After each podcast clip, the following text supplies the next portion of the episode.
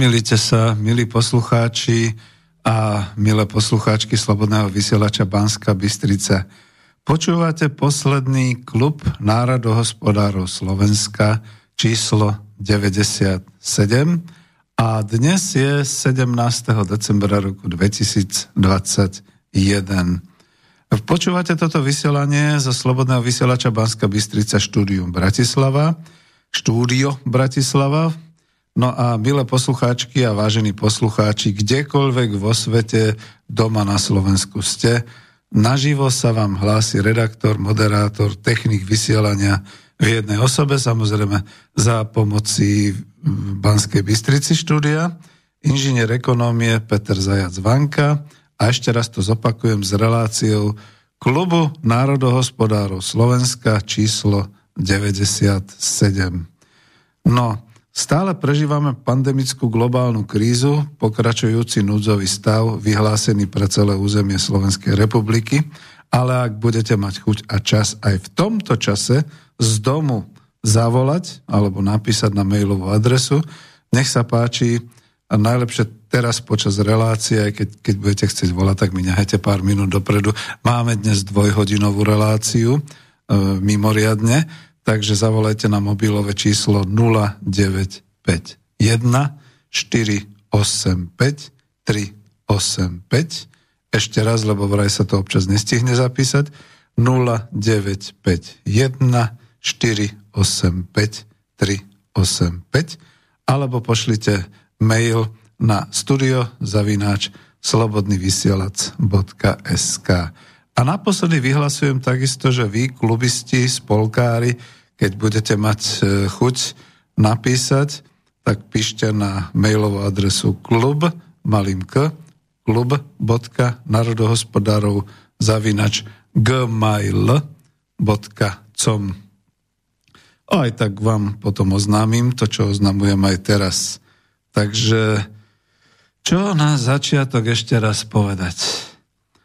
Už vieme všetci, že to zúri hybridná vojna. O tom nás už nepresviečajú len E, takéto e, naše média alternatívne, ale aj mass média hlavného prúdu. E, a teraz je len otázka toho pohľadu, že oni v mass médiách hlavného prúdu hovoria, že to je hybridná vojna Ruska a Číny voči západu.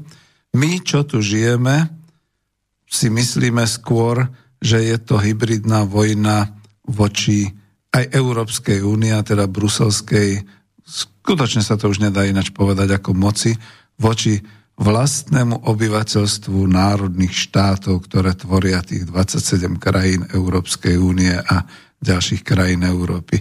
Sme uprostred tohoto všetkého. Slobodný vysielač Banská Bystrica ako slobodné internetové rádio ešte stále vysiela. Ešte nevieme ako dlho.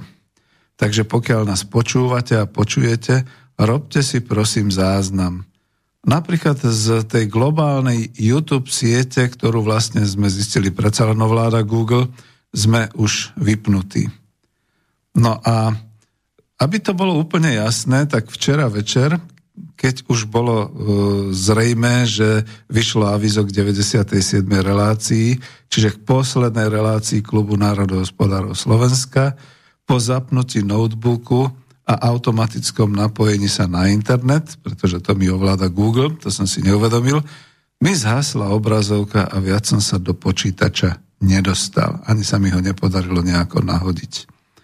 Takže nie, nič nie je pravda, vôbec žiadna hybridná vojna, nič podobného. Ja tu mám na stole dokonca vyložený preukaz Slovenského zväzu protifašistických bojovníkov. Práve som si bol prevziať e, známku za rok 2021 a ročenku Slovenského zväzu protifašistických bojovníkov, keď náhodou sa vyvalia dvere a tuto e, priatelia v čiernych bundách a v maskách e, sa vrúťa do miestnosti s tým, že vysielame nejaké podrobné veci. Čo si nemyslím, pretože hospodári vždy robili hospodárskú činnosť, nie podvratnú politickú činnosť. Takže nevadí, takže poďme pomaly vysielať ďalej, tak ako som povedal. No a dáme si k tomu, možno, že to nechám celé, pretože máme dosť času a pozriem si, či niečo nedošlo, a možno to dám ako zase chvíľku hudby.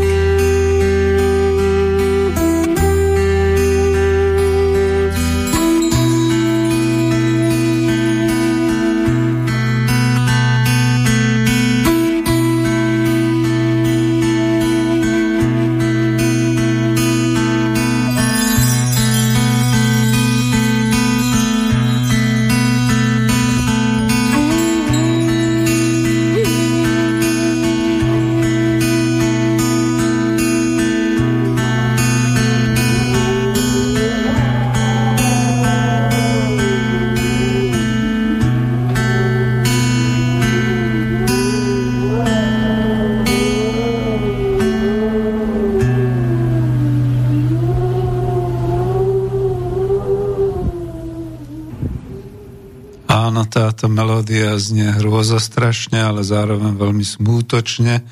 A ako som sa z, reci- z takých recenzií dočítal, že znie tak slovansky. Znie tak slovansky smutne, naozaj po celom tom území e, starých Slovienov a slovanstva celkovo. Vždy to bolo mierne, smútočné a vždy to bolo také, že naozaj ľudia trpeli kvôli tomu, že niektorí ďalší si mysleli, že ovládnu svet, a niektorí si mysleli, že treba naozaj expandovať na východ, na sever. Niektorí si mysleli, že ich iba jediná pravda je tá, ktorú oni, keď sa zobudili a prisnilo sa im predtým, budú hlásať a podobne. Nás tým teda naozaj slovanský svet e, žije od pamäti vekov a ja musím naozaj pripustiť tú jednu vec, že došli sme zrazu znova niekedy koncom roku 2021 do takejto, povedal by som až naozaj smutočnej situácie. No a teraz ako čo, prečo vlastne tento posledný diel alebo táto posledná relácia Klubu národohospodárov Slovenska na Slobodnom vysielači Banská Bystrica. Bolo tu 97 predtým často dvojhodinových, potom už len jednohodinových relácií, ktoré ste si mali možnosť vypočuť niekde od nejakého, povedzme, augusta roku 2017. No ale to nie sú relácie jediné, E, toto boli už relácie spolku pre šírenie národohospodárskeho rozvoja občianskeho združenia, ktorého som teda viedol ako predseda, ale bolo tu veľmi veľa ľudí.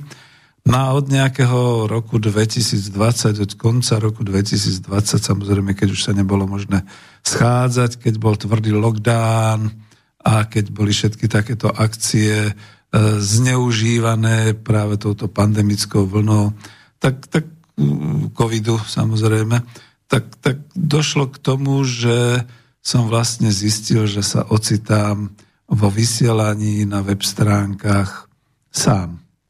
Už ani nemám možnosť sa nejako zvítať, združovať. Tak som potom navrhol, ja som ekonóm, tak viem, čo sa chystalo z hľadiska e, bruselských predpisov a našich ochotných vládnych činiteľov, ktorí to všetci chceli že pravdepodobne dojde k prituhnutiu všetkých tých e, e, registrácií a e, poplatkov a pomerov vo všetkom a hlavne teda v tých, povedal by som, nemainstreamových médiách a v publicistike vôbec. Veď pravdepodobne viete tú správu, že vo svete len za jediný rok zahynulo 446 novinárov, publicistov a že v podstate tá fronta sa vedie ani nie tak na nejakých tých bojskách s ostrými strelami, so smrteľnými zbraňami, ale že tá fronta sa vedie tvrdo ideologicky a tá hybridná vojna zasahuje práve tú oblasť uh, informačnú, masmediálnu, publicistickú, všetky takéto veci. A ja som dával už do jednej z relácií svojich autorské zápisky, že ja nie som novinár, som bol v podstate exportér a coach, školiteľ a tak ďalej a tým som to uzavrel. Aj autorské zápisky vlastne skončili, keď sa to tak zoberie. Takže e, nastala taká otázka, budem vôbec ďalej vysielať, má to vôbec význam? Áno, niektorí ste mi ďakujem, napísali, že pokračujte, že nevzdávajte to a tak ďalej. Takže teraz trošku preskočím a poviem za svoju osobu Petra Zajaca Vanku. Ja to nevzdávam, čo sa týka vysielaní. Budem v Slobodnom vysielači Banská Bystrica vysielať. Mám tam nakoniec aj všetky tie relácie o spomienkach, spomienky na kapitalizmus, spomienky na socializmus a možno potom budú spomienky na pandemickú covidovú situáciu na Slovensku a tak ďalej, ale do tohoto do tejto témy sa ani len nezapájam, takže smerom týmto, prosím vás pekne, ani nevolajte, ani nepíšte. Ja toto beriem ešte zvlášť, potom to možno niekde objasním, čo sa týka covidu, pandemickej situácii, očkovania, všetkých takýchto vecí. A vrátim sa k tej podstate, že vlastne vysielať budem, ale už to nebude e, vysielanie klubu národohospodárov Slovenska, nebude to takisto ani vysielanie spolku národohospodárov, pretože došiel som k názoru a mnohí ďalší mi to len teda potvrdili, že ako žiaľ, že tento náš spolok dobrovoľne rozpúšťame. No a čo to teda znamenalo prakticky z hľadiska, aby ste rozumeli tomu, ako ekonom to musím presne povedať, no E, my sme nemali členské poplatky, ani som nemal nikde vyhlásený nejaký ten, e, nejaký ten účet, pretože ešte za čas redaktorovania v slovensko-ruskej spoločnosti som sa od doktora Čarnogurského dozvedel, že každé takéto zverejnenie účtu 2% treba registrovať zdaní, každé zverejnenie účtu sa považuje za verejnú zbierku, tak takisto to treba niekde prihlásiť a je to kontrolované. A my sme to nehávali naozaj na to, že ešte kedysi dávno, keď bol ešte ten ďalší spolok, ten spolok sa volal Centrum, eh, spolok, no občianske združenie Centrum pre, šir, pre ekonomickú demokraciu, tak nejak sme to nazývali, tak som vlastne trošku učil mladých, tú omladinu, ktorá potom bola v DAVE, DAV 2, že treba sa učiť zarábať, ale nie hneď milióny, pretože všetci sme tu pokazení tým podnikateľským nejakým uh, pohľadom, že keď nezarobíš z večera do rána milión, tak nie si ani podnikateľ, alebo ani nevieš zarábať, ani nič podobné. Pekne som to napojil na slobodný vysielač, na občianske združenie uh, Spolok pre ľudí pre lepší život, alebo tak nejak presne sa nazvalo, však ešte pozriem. No a začali sme tým, že sme pôsobili takto osvetovo verejne, e, za to občas mesačne dostávať nejakú, no ne, aby ste nemali veľké oči. V podstate to akurát krylo naše dobrovoľnícke náklady na cestovanie, na zhotovenie, na hľadanie, na internet, povedzme, a nejaké takéto veci. Čiže povedzme, ak to bolo niekedy 20 eur za reláciu a podobne. No a teraz sa vrátim k tomu, to znamená, že v roku 2020 a v roku 2021 žiadne členské, žiadne aktivity, žiadna osveta, už sa nedalo cestovať, už nebolo možné nič. No my sme všetko trošku starší spolkári, nemal som to v nejakom takom členskom zozname, to som sa znova poučil od doktora Čarnogurského, žiadne zoznamy ľudí, nič podobného, pretože potom tá mocenská stránka ide. Takže mali sme také voľné členstvo, neviazané, nespoplatnené. No a tým pádom každý, kto povedzme vystúpil a želal si byť, tak bol vlastne spolkárom v rámci klubu národohospodárov alebo spolku pre šírenie národohospodárskeho rozvoja Slovenska. No a to znamenalo vlastne teraz k záverom už to, že sme nemali žiadne financie. No a keďže sme nemali žiadne financie, tak e, a už sme nerobili žiadnu osvetu, jedinú, teda túto internetovú, cez relácie Slobodného vysielača Banska Bystrica, cez tie dve webovské stránky, ktoré tam vidíte v avíze. A už som to robil v podstate sám, vždy som len žiadal, doslova teda uprosoval niekoho, kde by mi mohol niečo napísať a už to neboli také kolektívne skupinové aktivity, tak som si povedal, že dosť. No minulý rok som už navrhol dobrovoľné rozpustenie občianského združenia a nepodarilo sa. Práve kvôli tomu lockdownu nedalo sa stretnúť, nedalo sa nič takého. Dokonca niektorí tí z mojich výborníkov boli aj nezvestní chvíľu, kde som ich teda hľadal. No, počas COVID krízy, zase teraz hrdo poviem, dvaja naši spolkári, žiaľ Bohu sa toho už nedožili a tak smutne musím povedať, že to je aj osud nás, ktorí sme tu, lebo sme starešinovia. Je nás tu veľa takých, ja som asi najmladší, keď mám tých 66 rokov, v roku 2021 sú tu oveľa starší. Tá omladina, tá mládež sa rozbehla všelikam inám. A tak som si znova tohto roku povedal, že končím. Len som hľadal nejakú tú možnosť, keď sa to trošku uvoľnilo, som sa spamätal v lete, reku, dobre, ideme to zorganizovať, takže 29. októbra tohto roku bol ten posledný deň, keď na zhromaždení, na veľmi malom zhromaždení už spolkárov, vlastne tí, ktorí tam boli a sú, tak e, podpísali teda to, tú listinu o dobrovoľnom rozpustení. Toto zhromaždenie e, členov občianského združenia ma určilo za likvidátora občianského združenia, poverilo ma teda podať návrh na výmaz občianského združenia zo zoznamu občianských združení. Viete, že to sa robí. Bolo to podľa zákona z roku 1990, 83 zákon, ten ešte stále platí, som zistil. Takže tak, ako sme boli registrovaní, ale neboli sme registrovaní na 2%, takisto sme sa dobrovoľne rozpustili. Oznam, o tom som dal na ministerstvo vnútra, odbor verejnej správy a, a vlastne a, takisto s tou žiadosťou o výmaz A viacerí, dokonca myslím, že to mám konkrétne od jedného z tých našich spolkárov, ja to už teraz berem tak v úvodzovkách spolkárov, že ma upozornil na to, že poponáhľaj sa Peter, pretože od 1. januára roku 2022 budú platiť nové pravidlá pre, aj pre občianské združenia, e, pre všetky tieto organizácie. Sme zosypaní informačne do jedného vreca s podnikateľmi, s korporáciami, so živnostníkmi, so všetkými, ale pre vašu informáciu sú tam aj e, spoločenstva vlastníkov bytových družstiev, aj odborové organizácie, aj akýkoľvek spolok, ktorý e, sa nejako dostal do, do tej registrácie ministerstva vnútra a bude sa vyžadovať elektronická komunikácia s tým, že treba si cez ten občianský preukaz aktivovať nejaký ten grid, tú stránku, treba komunikovať už len elektronicky a podobne.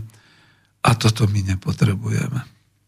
Viete, ani si to neviem sám predstaviť e, pre ľudí staršieho veku, takisto ako sú tie blázniviny, že tak ako teraz tí ľudia nech majú QR kód, čo to bolo, ten pôvodný návrh na tých 500, na tú 500 eurovú poukážku pre trikrát očkovaných, že však budú mať QR kód. No už to vidím, jak tie 10 tisíce bab, babiek a detkov tam všade po vidieku a v tých sociálnych centrách a podobne za radosťou a ujúkaním kupujú alebo dostávajú od vnúčiek také tie e, iPody a také tie chytré telefóny, kde im to teda ukáže QR kód a, a všetky takéto veci. Proste elektronická komunikácia.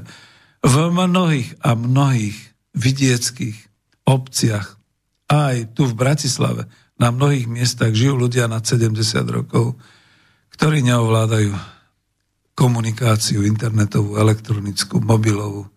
Tak čo sa tento štát serie do týchto ľudí? Ako je možné, že im neprispôsobí alebo neprispôsobí komunikáciu s nimi. No a vraciam sa k tomu základnému, to sú všetky tie občianské združenia. Ja viem minimálne o troch občianských združeniach, ktoré vlastne už ani neexistujú. Povedzme, predseda umrel, nechcem povedať, že na COVID. Zostala po ňom nejaká agenda. No, vnúčka sa pozerala do tej agendy, nie moja, ja nemám vnúčku, ale toho predsedu, a div nezaplakala, pretože áno, dobre viedol si to správne, mali schôdze, mali referáty, mali všeličo iné, ale ani účet nemali založený, ani toto nebolo, ani tamto nebolo. Teraz po nich chce štátna správa, aby sa elektronicky prihlásila, elektronicky všetko robila. Našťastie až po 1. januári 2022 No aj tak je to všetko smutné, lebo naozaj sa to takto ako dáva, dostáva do tej situácie, že už platí naozaj ten Orwellov e, z románu 1984, ten, ten e, proste to, čo je, že teda veľký brat všade a so všetkým a tak ďalej. No dali sme návrh na výmaz a zlikvidovali sme sa dobrovoľne. Bolo to presne podľa našich stanov občianského združenia schválených ministerstvom vnútra odborom verejnej správy ešte v 7. mesiaci a roku, no čo to tu máme za hluky, čo nás už ide rušiť. Sušup, moment. Áno, tak niečo sa deje. Nevieme čo, pozriem z okna, či tu nemám náhodou nad sebou nejaký dron. Nemám. Takže môžem pokračovať. No, takže e, v podstate sme podľa svojich vlastných stanov občianského združenia schválených na zhromaždení, potvrdených ministerstvom vnútra v tom bode, ktorý má byť, tuším, kapitola 8, bod A, došli k rozhodnutiu a odsúhlasili si dobrovoľné rozpustenie, aj vzhľadom k tomu, že občianske združenie nemá a tam som to aj napísal ku dňu 5. novembra roku 2021, žiadny majetok, nemá žiadne záväzky, to znamená nikomu nič nedlží, ani žiadne pohľadávky, to znamená, že voči nikomu si neuplatňuje žiadne finančné a majetnícke pohľadávky. Preto v podstate bola vypracovaná len taká veľmi skromná správa o likvidácii a tým pádom vlastne tým, že sa po, zaplatil poplatok za výmaz občianského združenia, to aby ste vedeli je 16 eur 50, ja som si myslel, že 66 ako pri oznamovaní, tak takisto teraz pri e, výmaze. No a som to poslal, no a samozrejme bojujem doteraz s administratívnym molochom, keď to počúvajú tie panie úradničky na ministerstve vnútra, odbor verejnej správy, tak sa ich naozaj pýtam, že to ako mienia držať roky, rokúce za potom všetky tieto celú tú agendu a zneefektívňovať činnosť ministerstva vnútra, keď tam budú mať stovky, možno tisíce všelijakých týchto spolkov a združení, kde teda ľudia v dobrej viere v minulosti si povedali, že poďme niečo robiť. No tak poďme, tak čo urobíme? No tak stretneme sa. A keď sme sa stretli, tak čo urobíme? Urobíme takú malú zbierku, lebo túto Jožovi pomôžeme vydať, ja neviem, ten filatelistický aršík a potom sa stretnú, no stretneme sa, lebo bolo by dobre, keby sme nosili kytice kvetov na hrob toho a toho. Tak to urobia. No prečo sa stretneme? No stretneme sa preto, lebo deťom urobíme prednášku. Tak to urobili. Myslíte, že v tých tisícoch a tisícoch rôznych tých spolkov a združení sa ľudia starali o nejakú administratívu? Z hodou okolností aj áno. Aj áno, pretože to sú všetko staršie ročníky, odchované na zväzáckých na stranických schôdzach, na schôdzach e, v, v podnikoch, čo už dneska sa všetko akoby nerobí. No a tak boli teda aspoň, vždy sa našiel niekto, kto urobil nejakú tú zápisnicu, dal aspoň listinu, aby si to podpísali, že tam boli a tak ďalej, prípadne nejaký ten program a podobne. A robili činnosť, no robili takú tú verejnú, prospešnú činnosť, kolektívnu, osvetovú a všelijakú inú, ako my. No a zase teraz, keď prídem k tomu, že sme tým pádom zlikvidovaní, my už vlastne ako občianske združenie, ako spolok neexistujeme od toho 29. októbra. Všetkým sme rozoslali o tom informáciu. No a práve preto som sa rozhodol, aby som už nebol ako sám vojak v poli. To si pamätáte, ten krásny televízny slovenský film spracovaný na román E, myslím, že Ivana Dolďa Michalika, kde hral hlavnú úlohu Štefan Kvietik, takého toho fešáckého dôstojníka, ktorý sa vystupoval v SSáckej uniforme, ale bol to vlastne agent e, sovietskej rozviedky. Takže tak sa nejako cítim ako sám vojak v poli, tak ako to bol celý ten názov, že už to nechcem ďalej ťahať. Mám po 66 rokoch a Mojím základným cieľom asi pravdepodobne začne byť zodpovednosť za seba, za svoje zdravie, radosť z rodinného života a možno aj nejaké takéto, taká tá zvedavosť. Viete, lebo tá zvedavosť je veľmi dôležitá a to nás drží. Máme vytvorené také bublinky, aby ste vedeli, starešinou, ja som trikrát očkovaný a tým pádom môžem aj za staršími pánmi, profesormi, napríklad profesor ekonómie Jaroslav Husár sa dožil 85 rokov. Profesor histórie eh, pán Matúš Kučera už ide na, už mu ťaha na 90 A ďalší a ďalší, to znamená, že tam je takéto naše základné heslo, že zvedavosť. My sme zvedaví, čo bude ďalej.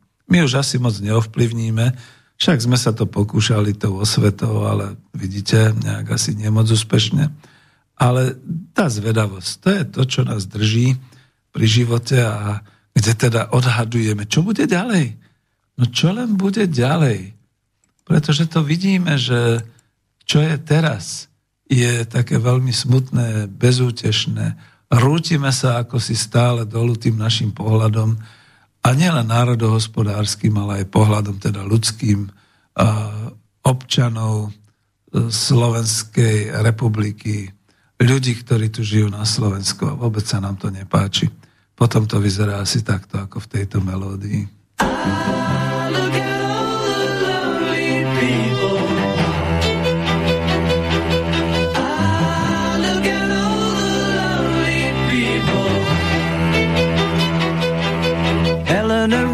Rigby picks up the rice in the church where a wedding has been. lives in a dream, waits at the window, wearing the face that she keeps in a jar by the door. Who is it for?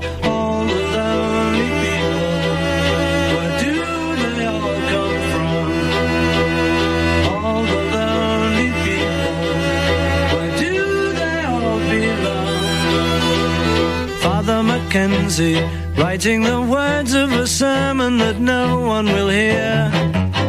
No one comes near, look at him working, darning his socks in the night when there's nobody there. What does he care? All the lonely people, where do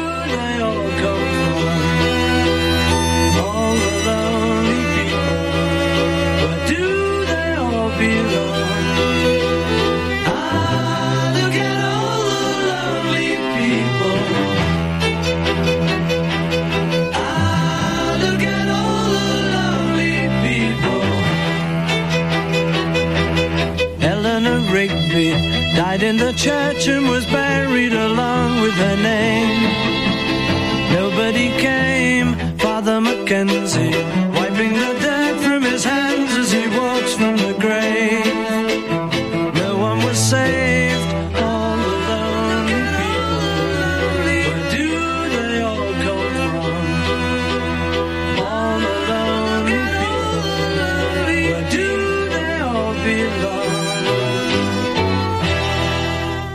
Takže, milí, milé poslucháčky a vážení poslucháči Slobodného vysielača Banska Bystrica, pokiaľ ste počúvali priamo a vypli ste, že je to príliš smutné, v poriadku, bude to na zázname, na zázname na Hear This AT a v Slobodnom vysielači, teda v archíve.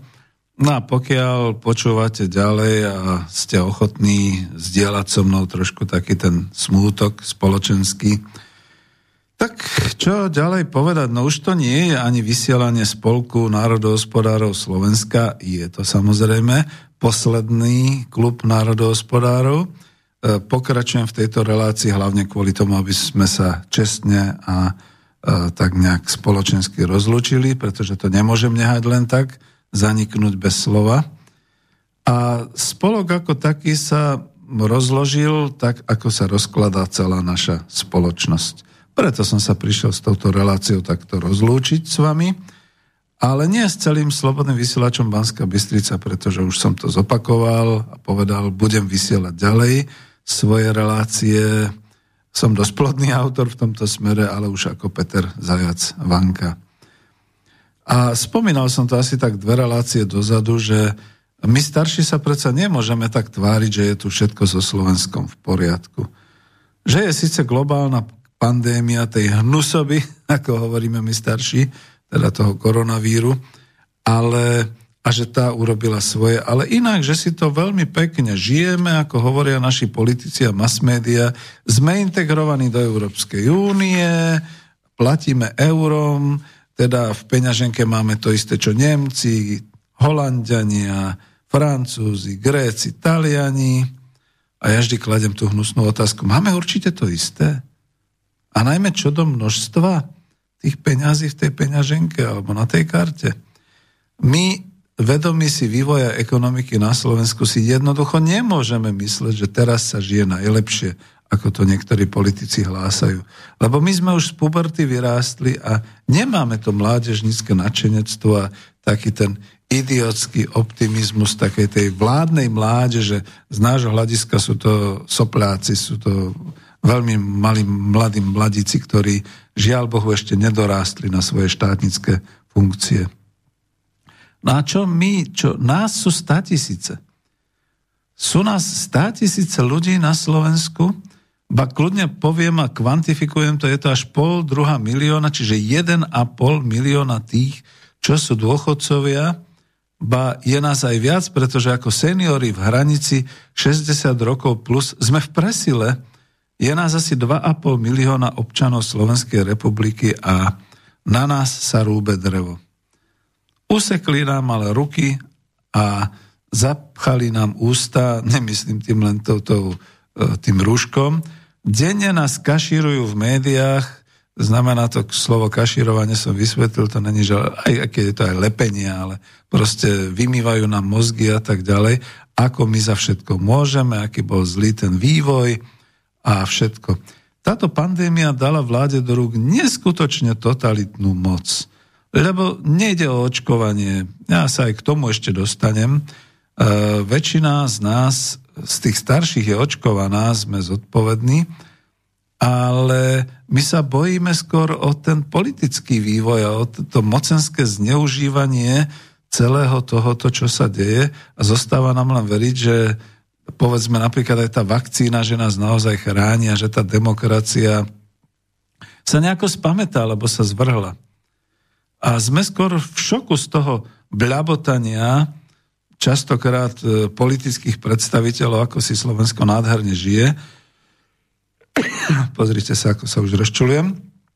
A ako si za tých 32 rokov, lebo to sme počuli len nedávno, pri tom výročí, ako si za tých 32 rokov žijeme tej demokracii tak nádherne a v tej trhovej ekonomike, dokonca v globalizovanej ekonomike.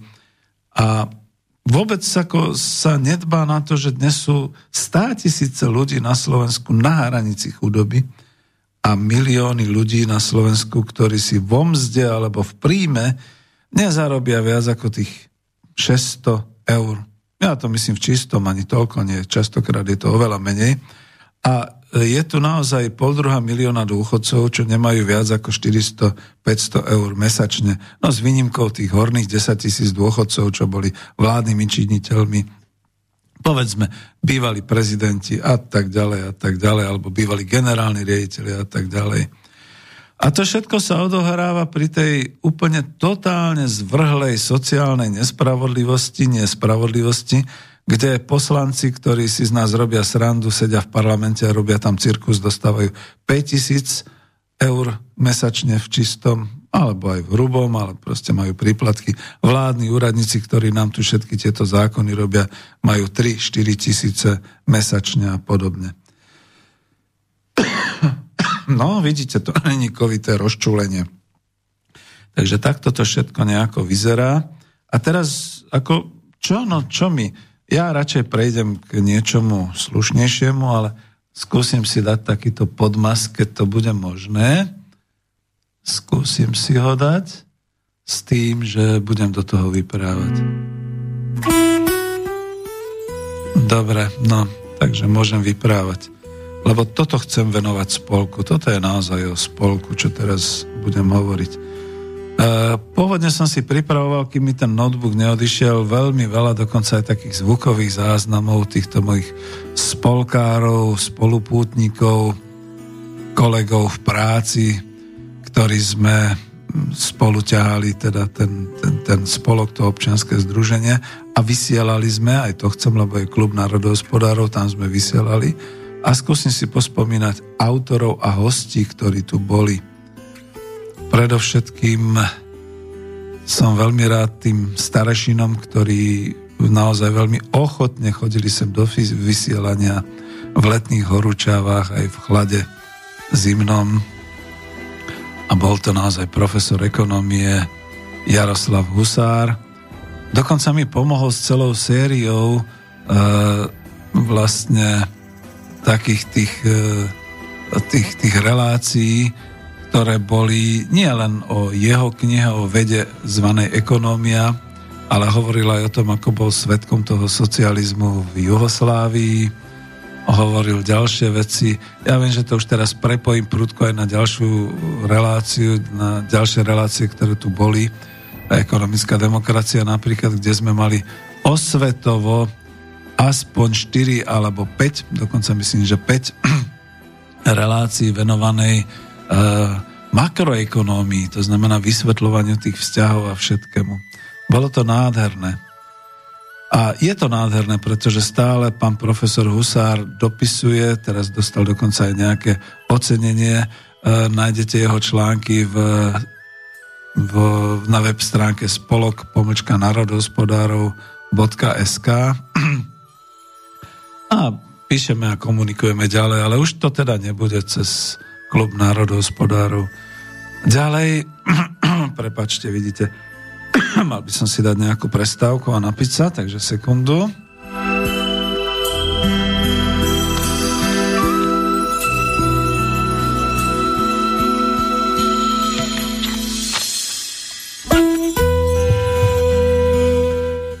Ďalší z takýchto významných naozaj nestorov, by sa dalo povedať, je pán profesor histórie Matúš Kučera. Mali sme spolu 11 relácií o histórii Slovenska v stredoveku, v staroveku.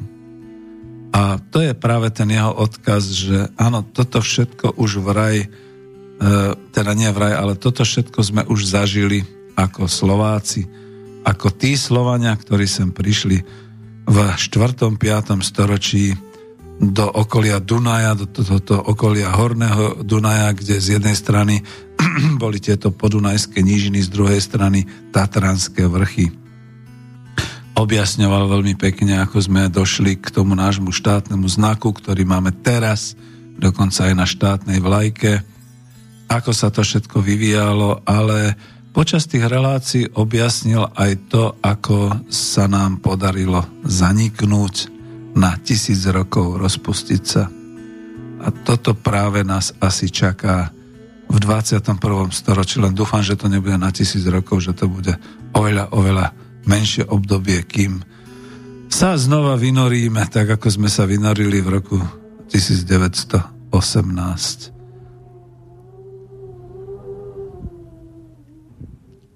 No a budem teda pokračovať. Sú tu ďalší, e, ktorých sme mali ako hosti alebo členov. Pán doktor Julius Forshofer veľmi krásne e, má podklady a definoval aj mal reláciu o odpadoch, že žijeme v podstate na odpadoch v Slovenskej republike, ale tie odpady sa dajú krásne spracovať. On je chemik, on je v podstate v potravinárstve, v liehovarníctve.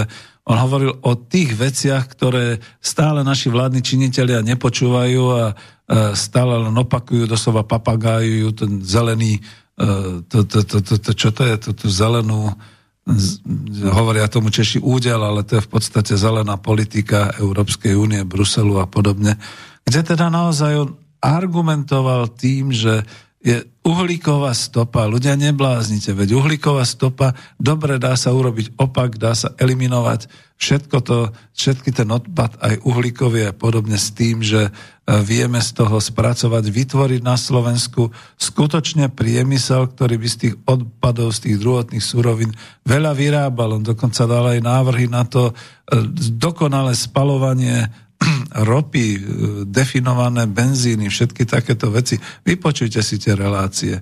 Niečo podobné, ale o geotermálnej energii nám hovoril, to už je mladší, a jeden z hostí, ktorých som tu mal, ktorý sa e, k nám prihlásil, Ondrej Peleš.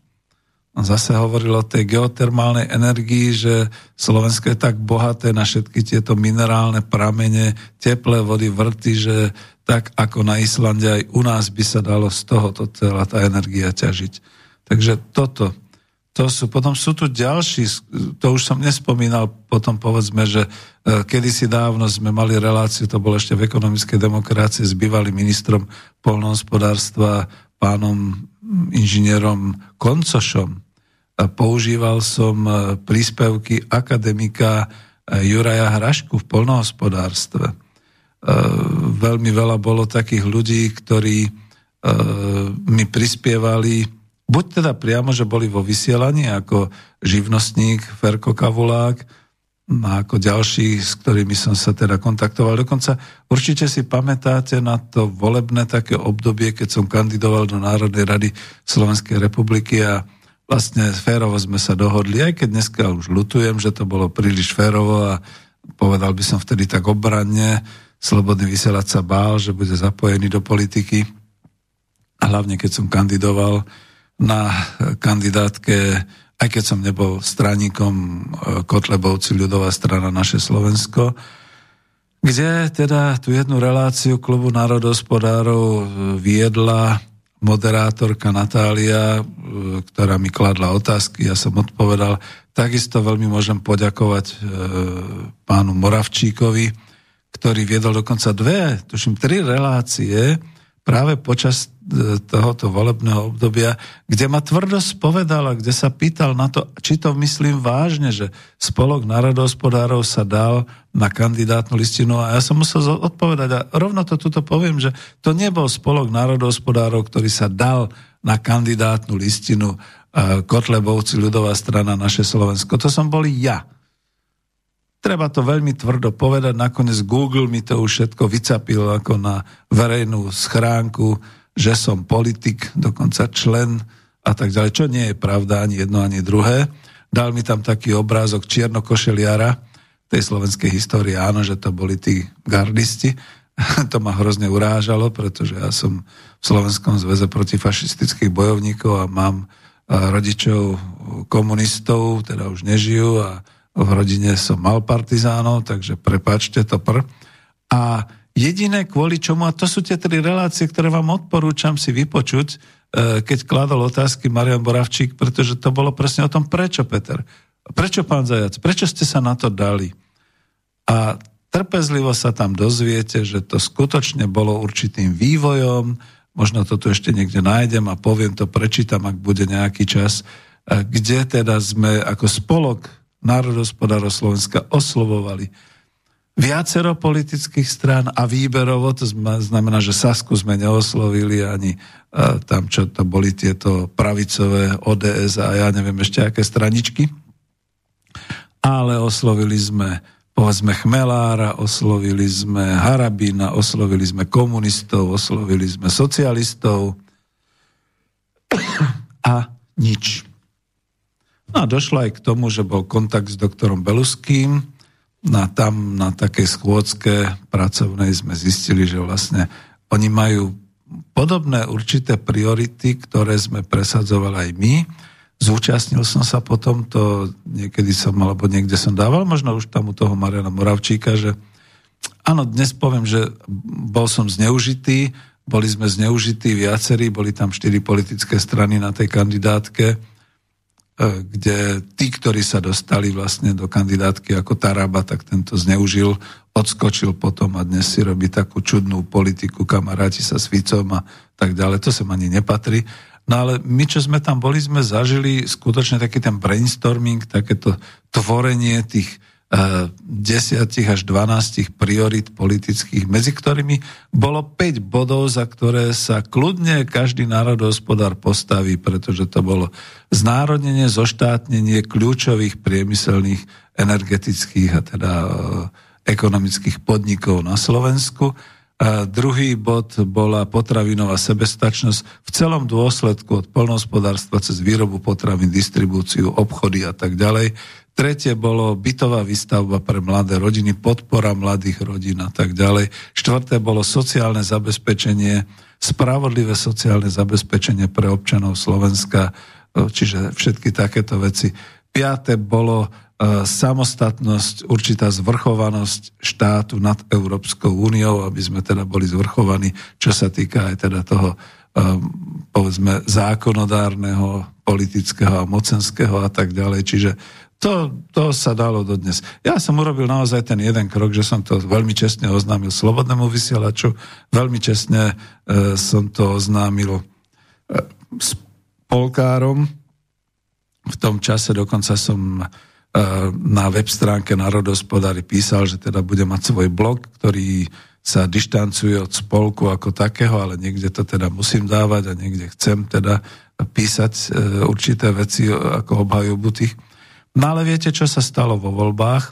Ja poviem len ten jeden detail, kde teraz nedávno vyšla nejaká, neviem, či to je politické hodnotenie, že vlastne, á, na Slovensku to vyšlo. Jaj, že áno, že lavicový extrémizmus a zaradili medzi nich aj progresívcov a tak ďalej a tí sú celí urazení a rozčulení. No ale bolo to naozaj tak, že my sme sa vybrali, chystali už po dohodnutí toho tých 10-12 bodov tých priorit e, kandidátky, lebo to sa volalo priority kandidátky, Kotlebovci ľudová strana naše Slovensko, to nebolo, že stranici. Vystupovali sme s tým a ja sám som zažil dvakrát veľmi konfliktnú prezentáciu. Raz nás nepustili v Petržálke do nejakého klubového zariadenia, kde sme chceli sedieť a vysvetliť aj tých 12 bodov. Nakoniec doktor Belusky si to zobral na starosť a čítal tieto body a ich chcel vysvetliť. No nedošlo k tomu, pretože nás ani nepustili dnu, aby sme sa stretli s potenciálnymi voličmi, ba naopak vonku vrieskali nejaké takéto lavicové extrémistické detičky pod názvom Antifa, kde hákový kríž propagovali, samozrejme preškrtnutý, ale aj preškrtnutý hákový kríž je hákový kríž, samozrejme, a že fašisti, fašisti. Druhé také stretnutie malo byť pri, pri Slimáku v Bratislave, tam je taká veľká reštaurácia, dneska je to Plzenská brána, vtedy sa to ináč volalo, asi zmenili majiteľa rýchle, alebo aspoň názov. V tých veľkých priestoroch pomaly jak mamut, kedy si bol v Bratislave, sme sa mali stretnúť zase a prezentovať. Bol som tam aj ja, bola tam e, pred, predsedkynia e, Národnej koalície, boli tam ďalší za priamu demokraciu a tak ďalej. A práve títo kresťania za živoči, ako sa volá Tarabovci. No a nedošlo k tomu, lebo nejaký zákaz prišiel, alebo čo. Nakoniec sme boli provizorne pod takým stanom na parkovisku pred e, tým obchodným zariadením Slimák. No a samozrejme zase tam došli títo mladí extrémisti lavicovi, vykrikovali. Tam už bol druhý stupeň, hádzali po nás vajíčka, vtedy aj ako pršalo, čiže bolo to veľmi všetko nepríjemné. Fašisti, fašisti. Kde som im aj ja vtedy povedal, nehajte nás dohovoriť náš program, pretože ten ste nepočuli. Takže voči čomu sa vlastne búrite a tak ďalej. No nie, Mimochodom, tam som asi, to už bol december, tisíc, eh, december 2019 a ja som odtiaľ prišiel prechladnutý. A to, čo som prežíval potom cez Vianočné sviatky, e, možno som aj nakazil, alebo našťastie príliš nie, e, malo to dôsledky, že sme potom nemohli vycestovať na dovolenku do Prahy, ktorú sme mali plánovanú, všetko sme museli zrušiť, pretože som zápasil o každý výdych a nádych, pretože som tvrdo kašľal a pretože v januári lekárka e, mi radšej rovno dala tú rúšku, to rúško a vo februári sa objavil COVID celkom oficiálne. Čiže ja si myslím, že ja som ten COVID mal a nachytal som to práve na tom zhromaždení, kde niekto niečo po nás hádzal a niekto niečo rozširoval. To už je tak trošku bokom. Máme širokú plochu vysielania, tak sa to sem zmestí. No a v podstate som to chcel tým uzavrieť, že vlastne boli tri relácie, kde som hovoril aj o tom prístupe e, národohospodárov k tejto problematike, aj o tej kandidatúre. Mimochodom, kľudne uzavriem to tak, že e, dňa 1. marca boli voľby, odvtedy vlastne ani zvuk, ani obraz, čo sa týka Kotlebovcov, Viete, ako to dneska dopadlo, už sa rozdelili dokonca na 3 či 4 strany, či koľko ich už je. Pán Boh aj s nimi, ako hovorím ja, ne, neverec. A nemienim sa už angažovať politicky. Jediné, čo mi to donieslo, že Google ako spoločenská sieť mi vyťahol ten najnemožnejší obrázok a pomenoval ma, že som politik a že som dokonca členom strany Kotleba ľudová strana naše Slovensko, čo nie je pravda. Ale nebudem s tým nič robiť, pretože čas pomaly plinie a ono sa to možno aj otočí, čo človek vie. Na druhej strane ja nie som politik, ani som nikdy nebol. Neurobil som taký monumentálny vstup ako Roman Michalko, ktorý nám všetkým oznámil, že vstupuje do politiky a išiel do strany vlast e, pána doktora Harabina. Ako ja som v podstate bol predsedom spolku, ktorý e, rieši národohospodárske otázky, robí osvetu a rád by robil podporu a našiel tam určitý priestor len do, do volieb, potom už nie. Takže týmto pádom pozdravujem aj všetkých kotlebovcov, že tak je mi ľúto, aj ste tak dopadli, ako ste dopadli, ste rozpustení a mm, pomaly likvidovaní, aj keď teda kľudne poviem, že pozor na to všetci, ktorí sa okolo nich pozeráte, že dokážu veľmi tvrdo zneužiť mnohé témy a mnohé situácie, takisto ako zneužili teda aj mňa osobne, čo mne teda nevadí. na ten obrázok na Google.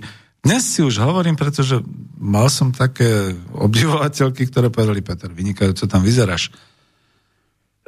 A ja som musel pripustiť, že áno, však to je obrázok z roku 2013, to bola naša uniforma strojárskeho exportéra v akciovej spoločnosti, kde som vyvážal naše strojárske obrábacie centrá, čierna košela, biela kravata a tak ďalej. No a bol to vlastne dress code. Mladí vedia, čo to je, to znamená tá uniforma strojára na tom veľtrhu, ktorý ju mal na sebe. A ja som tú fotografiu použil len, myslím, že dvakrát v živote a raz dával som ju do kurikulum vitae, keď som ešte hľadal prácu v 2014-15. No a sa tam objavila potom niekde možno na mojej web stránke, takže niekto ju tvrdo zneužil. Uzavrime to, pretože hovoríme o spolku, hovoríme o prispievateľoch do spolku. No kedysi dávno ešte kľudne poviem, a to boli aj články, bolo to aj vysielanie, keď ešte neexistoval klub národospodárov, existovali ekonomické rozhovory. A mal som e, tú čest ako moderátor spovedať e, doktora Petra Staneka. Bol tu doktor práv Braňo Fábry s mnohými reláciami, Mal som tu ďalších, ktorí možno boli aj skôr v ekonomickej demokracii, ale stále to už vtedy bol taký ten prebiehajúci spolok e. Karol Fajnor, ktorý hovoril o československej námornej doprave, o vlastne lodiach. Imrich Juhár, ktorý propagoval 8 bodov lavicového programu, ktorý je dodnes zavesený na internete, že www.strana pomlčka lavica.sk je to tam všetko dodnes rozobraté, ale ako vidíte, koľko je tu takých tých, takéto podhubie, takých tých 10 lavicových straničiek s percentuálnym prínosom pre voľby promile alebo 0 promile a podobne, ale ani jedna si nezobrala e, tento program na starosť, takže bol propagovaný aj tu, myslím. No a blížim sa k tým, ktorých si teda nielen vážim, ale začnem asi takto smutne, že bol tu, bol tu profesor Ivan Haluška. A samozrejme, že už sa nedožil ani tej spolkovej činnosti, bol na jednom našom zhromaždení spolku a e, hovorím to práve preto, že pán profesor Ivan Haluška už nežije, Pamätám si na jeho, jeho teóriu a jeho, teda to, čo hlásal o humánnej ekonomii. Trošku sme sa s tým približovali, rozchádzali sme sa iba v tom, že on si tak trošku myslel naivne, že v rámci tej humánnej ekonómie, v rámci legislatívy sa vlastníci, majiteľia, korporátnici vzdajú časti svojich, svojho, svoje renty, ako hovorí pani Švihlíková v prospech nás, zamestnancov, že teda ten pomer, ktorý je na Slovensku v tej rente, čo sa dosahuje pri outpute, ako hovorí profesor Husár, teda pri tom výsledku, výstupe hospodárskej činnosti. U nás je to 40, dokonca aj 30 ku 60 ku 70. Pardon, čo si neháva tých 70% vlastník, korporácia, alebo majiteľia, vlastníci. Pardon.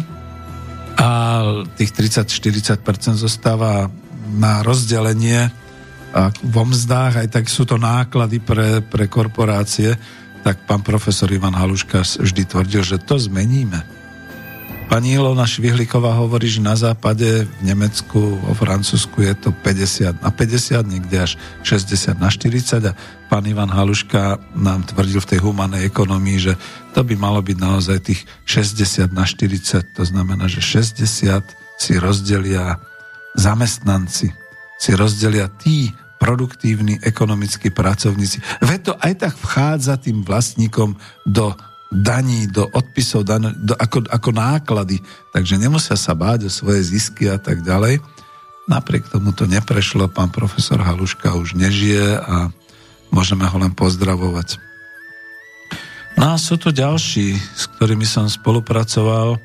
Napríklad e, to bolo len nedávno z tohto hľadiska v roku 2019, v roku 2020, keď nám posielal Miroslav Jurčo, pravdepodobne inžinier, ne, nemal som to preskúmané, do re, relácií, ale nechcel vystupovať, ale aspoň články teda na tú web stránku, a témy týkajúce sa prepierania špinavých peňazí, tých purpurových riek, týchto finančných tokov, utajovaných a neviditeľných čiernych peňazí, ktoré tečú Európskou úniou.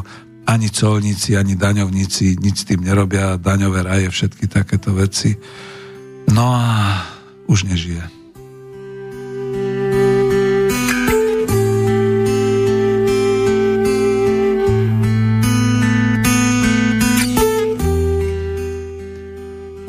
žiaľ Bohu, takto to chodí. E, teraz sa to nehodí spomenúť, ale spomeniem si ďalšieho, ktorý teda bol mojim kolegom, spolupracovníkom v, v Slobodnom vysielači Banská Bystrica a zároveň bol spolkárom a zároveň sa vyskytoval aj v tých prvých reláciách, aj v ekonomickej demokracii, ale aj tu, Igor Lacko.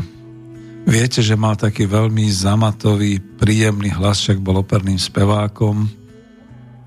Práve to, že mi odišiel notebook, zapričinilo, že som už nedokázal si pripraviť e, pre neho naozaj nejakú tú, aby, aby sme počuli jeho hlas. Takže to bol zvukový doprovod k tomu a k Igorovi Lackovi Musím to naozaj povedať, pretože sme sa snažili obaja. On videl aj v tej ekonomickej demokracii, aj v tom, čo robím v Spolku národohospodárov, svetlú budúcnosť, pretože trápil sa na inom poli, aj keď trochu ekonomickom, trápil sa v oblasti bývania, keď hovoril v roku 1993 vďaka tomu zákonu množstvo, skutočne stá tisíce ľudí si odkúpilo od verejnej správy teda akoby od štátu, svoje bývanie, svoje byty. Ľudia boli šťastní, boli navnadení, že sú teraz súkromnými vlastníkmi a vôbec si neuvedomovali tú skutočnosť, že odteraz ich to vlastníctvo zavezuje, zavezuje ich toto vlastníctvo k tomu, aby sa starali, ošetrovali svoj majetok, aby boli zaň zodpovední. A čo je ešte veľká komplikácia, oni si nekúpili iba byt, svoj priestor, kde bývajú. Oni si kúpili aj spoločné bývanie v tom bytovom dome, kde teda tá strecha, tie obvodové múry, to schodisko, ten výťah, to osvetlenie, e, ten pozemok a tak ďalej sú spoločné. To znamená, musia sa spoločne o to starať a stále mal takú tú ideu cez tú ekonomickú demokraciu, že ľudia to pochopia, budú sa kolektívne starať o to, aby naozaj to bolo e, spoločné, aby spoločne hospodárili, spoločne šetrili. On stále mal tú ideu a zdokumentovával ju, ako sa dá krásne ušetriť na tom, keď si vlastne ten, e, tí spolumajiteľia, teda to spoločenstvo vlastníkov vytvorí vlastnú organizáciu. Napríklad vidíte, však teraz to je a budú dokonca nútení e, elektronicky komunikovať so štátom a mnohých to ako úplne položí. Bude zo pár infarktov a podobne. Kde on hovoril, veď ako síce správcovia, ale veď toto dokáže, šikovný človek dokáže uh, riadiť takéto spoločenstvo. Je to zo pár papierov, ktoré treba plniť. Je to tá schôdza, kde hlavne teda musí tých spoluvlastníkov, musí im predstaviť, čo treba v tom dome robiť, ako to treba robiť, koľko to bude stať, ako sa majú na to zbierať, všetky tieto veci. No nepresadil to. Nepresadil to, pretože okrem toho jeho e, úsilia, napríklad som poznal aj ďalších aj ja som taký človek z praxe, tak som to hneď aj urobil, ono to ešte stále patrí sem, ale trošku akoby odbočujem, e, kde teda s ďalším predsedom, e, myslím, že to bola asociácie bývania e, s pánom Mirom Kantnerom, sme teda urobili aj taký pokus kde v Bratislave v jednom dome, kde sa vlastníci hádali doslova o to, že čo zaplatia, čo nezaplatia, čo je koho. Mali tam vychytralého správcu, ktorý, keď mu dali na krk, že nesmie zvyšovať poplatky, tak on radšej jednoducho zrušil zmluvu s, s teplárňou, ktorá bola zaintegrovaná vnútri v dome v jednom z tých blokov a zrušil to natoľko, že nakoniec celá tá teplárň bola zrušená tým pádom si ľudia za 5-6 tisíc a viac museli individuálne zhotovovať to kúrenie domov. Rozhodli sa plynové kúrenie, dneska už asi lutujú pri tých cenách, čo sa zvyšujú a podobne. A tento vychytrali e, pán správca to robil iba kvôli tomu, aby ho nikto nebil, že zvýšil poplatky a podobne. Prešlo sa k inému správcovi, začali tam pnutia, po, dopoviem to dokonca, Volal som tam, bol tam na prehliadke toho celého bytového domu, komplexu, kde sú tri vchody, Igor Lacko a smutne skonštatoval, že mali by ste sa vedieť dohodnúť. Veď tu ide o obrovské šetrenie nákladov. Nedohodli sa. Bol tam pán Kantner, ktorý bol dokonca na schôdzi vlastníkov a so správcom. Hovoril, to nie je možné, aby ste sa rozdelili, veď máte spoločné steny, veď máte spoločný pozemok a tak ďalej. Situácia zneužitá touto covidovou praxou a pravdepodobne aj právnou, právnym bezvedomím a chaosom na Slovensku je, že tento bytový dom v centre Bratislavy je dnes rozdelený na tri samostatné bytové jednotky. Každá z nich zrazu má o toľko viac nákladov, ako by mohli mať spoločne. Jedni nadávajú na druhých, stále vlastníci vnútri nechápu, že výťah je spoločným vlastníctvom, že treba do neho investovať, aj keď sa nevozíme, že obvodové steny sú spoločné a že všetky tieto veci sú spoločné. Jednoducho presne z toho, čo robilo sa na ekonomickej demokracii a prečo o tom hovorím na klube národohospodárov, že celá tá osveta, bola akoby spoločná, že ľudia nebláznice. Všetko súkromné nemusí byť efektívne. E, spájajte sa, urobte si spoločný, spoločenstvo, urobte si, je to vaše spoločné vlastníctvo. Vy bývate vo vašom byte. Celá táto omladina, celá táto mladá generácia si myslí, že si zoberie hypotéku a bude žiť samostatne od rodičov omyl. Pamätám sa na jednu repliku mladého človeka, ktorý keď si zobral hypotéku, konečne podpísal zmluvu a konečne povedal, že to konečne už nebývam s rodičmi, bývam samostatne, tak mu tá pani povedal omyl. Veľký omyl. S vami bude spávať a s vami bude bývať naša banka. Takže toto sú tie tragédie, ktoré ani mladí nepoznajú. No dobre, to som chcel spomenúť Igora Lacku a jeho zamatový hlas, Spomeniem ešte príspevky doktora Petra Saka z Prahy, sociológa, e, ktorý dokonca aj do tej učebnice, ktorú som napísal Ekonomika po kapitalizme, od neho som zobral tú myšlienku o tom, že nastáva obrovský triedny rozpor medzi bruselskou byrokratickou administratívou a medzi občanmi národného štátu, že všade sa to tam odohráva dosť dramaticky a, a je to vlastne už politický boj, ktorý pociťujeme dnes. Takto by som to rád povedal. Na mnohých, mnohých, ktorí som nespomenul možno, že pomáhali a pracovali s nami. No, čo povedať? No, všetko zostáva. My po skončení pandémie sa môžeme kedykoľvek znovu stretnúť, urobiť zakladace zhromaždenie, pokračovať ďalej a povedzme myslieť si, že e, sú lepšie časy a preto treba naozaj bojovať. Jediné, čo je, že nebudem sa už potom hlásiť za predsedu takéhoto občianského združenia. Naozaj vek ma tlačí a potrebujem mať zodpovednosť za svoje zdravie, za svoj život. No čo mám už pred sebou? Ja to takto poviem nejako na záver, že Áno, všetko je to možné, my sa môžeme schádzať, môžeme si mailovať, môžeme sa stretávať, môžeme o tom hovoriť, môžeme radiť, ale už asi nebudeme tí výkonní, ktorí budú riešiť národné hospodárstvo Slovenska a rozvíjať ho nejako. To už, to už skončilo, buďme realisti, to už sa neuskutoční. No a to, čo som hovoril o tom svojom, že teda zodpovednosť za život, viete, človek si uvedomie 66 e, rokov života, to kedysi pre mňa bol starec, ja sa dnes tak necítim. Ale máme psíka v rodine. Vieme, že život psíka je tak zhruba 15-16 rokov. Ja chcem s ním dožiť tých 15-16 rokov. To je obrovský cieľ, ktorý je a tým, že to bude 66 plus ďalších 16, to je výzva. To je výzva, aby človek skutočne prevzal zodpovednosť za svoje zdravie, za svoj život. A už neblbol. Už proste nezakladal občianské združenia.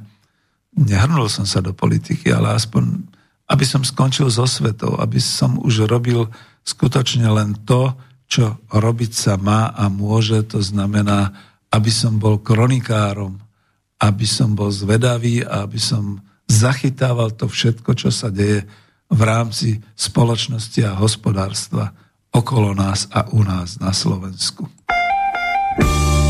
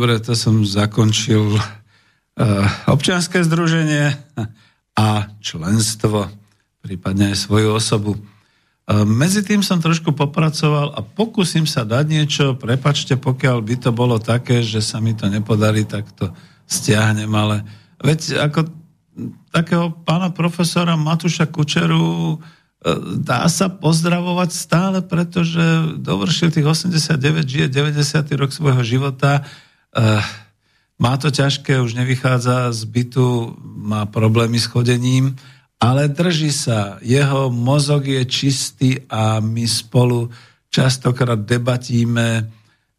Len naozaj tá COVID kriza, tá úcta k tomu, vravím, že pre istotu sa teda, sme sa nakoniec prerušili tie možnosti nahrávať si, ale niečo tu mám, myslím, že to bude o Svetoplukovi, odpustite, ak to nebude, tak to potom stiahnem, pretože veľmi si ho vážim a veľmi ovplyvnil moje zmýšľanie, keď som teda našiel u doktora Saka tú, tú triedu politickú, ktorou sú občania národného štátu, každého jedného, oproti tej bruselskej administratíve, tak som si uvedomil, že my sa nachádzame teraz v takej historickej situácii, ktorá veľmi pripomína ten pád Veľkej Moravy.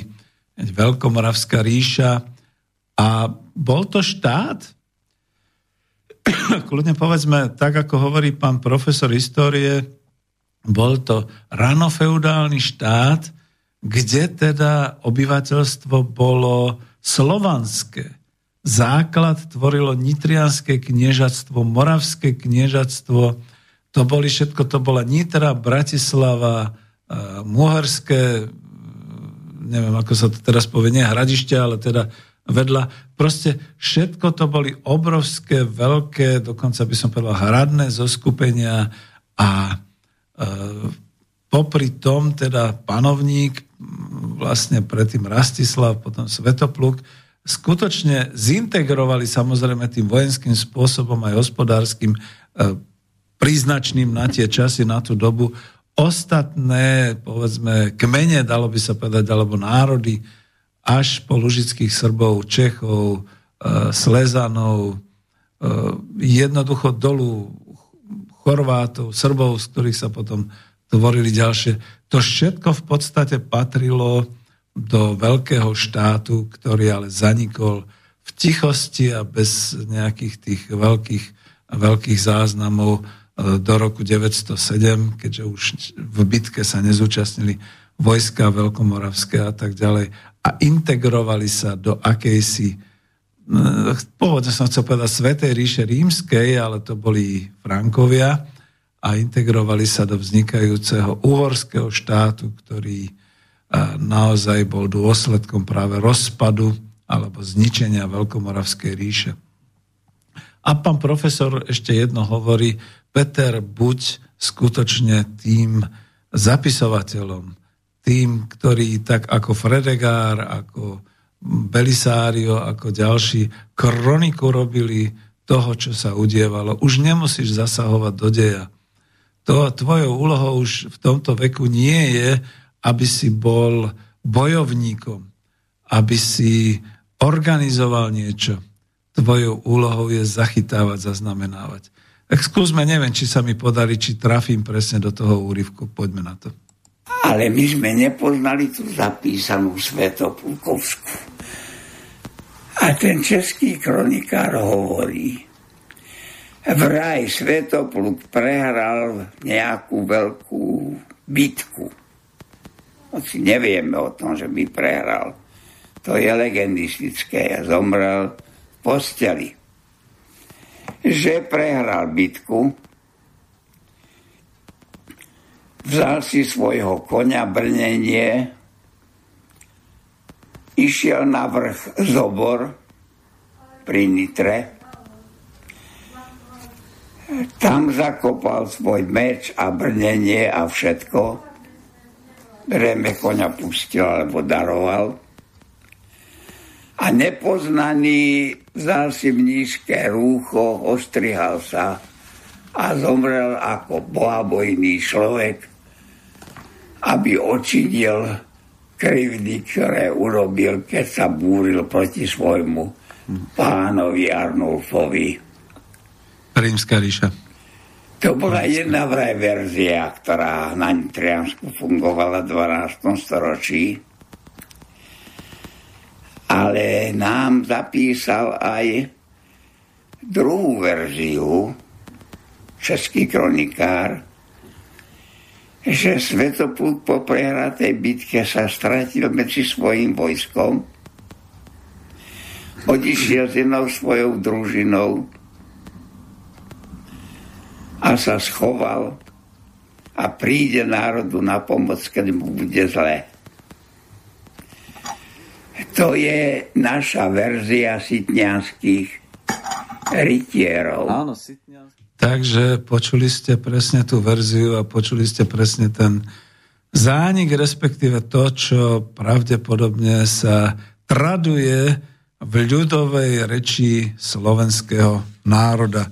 A viete, ako znie to neuveriteľne, mládežníci dnes už ani nevedia, ja neviem, čo ich to učia na škole, respektíve viem, že už teda, keď dal tento nový minister školstva zelenú tomu trhovému systému, že kúpte si učebnice, aké chcete, len z toho urobte nejaké kurikulum, aby sme vôbec vedeli, čo sa na školách učí. A tá profesora Kučeru kniha o E, Slovensku v stredoveku, v staroveku vyšla len nedávno v, na, v vydavateľstve Perfekt a viem, že som ju sám odporúčal, však o tom bola vlastne aj tá posledná relácia, myslím tá 11. A učitelia niektorí si zobrali túto knihu ako učebnicu dejepisu pre, tuším, to bol 7. ročník základnej školy a podobne, čiže tam už sú mladí, ktorí už rozumejú, len sú trošku kazení internetom a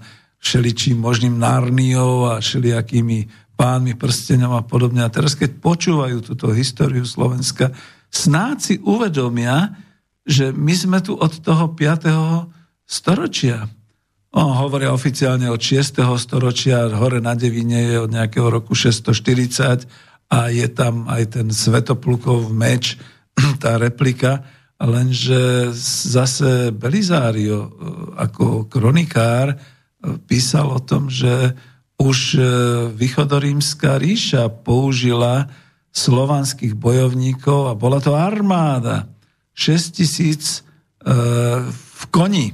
To znamená, že jazdci, takúto armádu 6 tisíc, to musela byť už jo silná skupina kmeňový zväz Slovanov, Slovákov žijúci tam v okolí Dunaja, tuto od Bratislavy vyššie a nižšie, ktorých teda dokázal zaangažovať a zorganizovať. A znova to opakujem, aj keď toto je relácia, ale je, tam vznikol vlastne ten slovenský štát, pretože ten vojvoda e, východorímskych legií daroval potom za statočnosť e, tomuto slovanskému vojsku znak, aby sa dokázali rozlišovať. Ten znak nosili na štíte, boli to tri vršky s tým dvojrameným byzantským krížom kresťanským a že sa nezachoval. No pán profesor e, hovorí o tom, že sa zachoval e, v histórii potom neskôr a dokonca ho použili pri uhorskej korune svetoštefánskej a podobne, ale faktom je, ja som si to vyskúšal v Nitrianskom divadle práve, v starom divadle práve v roku 2019, že keď ten bojovník, už aj neskôr Veľkej Moravy, mal so sebou meč a štít, ten štít bol kožený, tak z toho koženého štítu už po 100 rokoch nemôže zostať nič, len prach.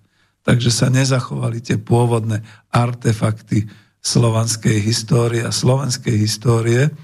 A preto som si urobil srandu trošku v tom poslednom vysielaní autorských zápiskov, kde vidíte uh, mora, veľkomoravského bojovníka z obdobia ešte Pribinovho, kde na tom štíte má ten slovenský znak, presne ten, ktorý uh, vodca východorímskych légií z Konštantinopolu z Byzancie teda daroval Slovákom ako ten, ten základný znak.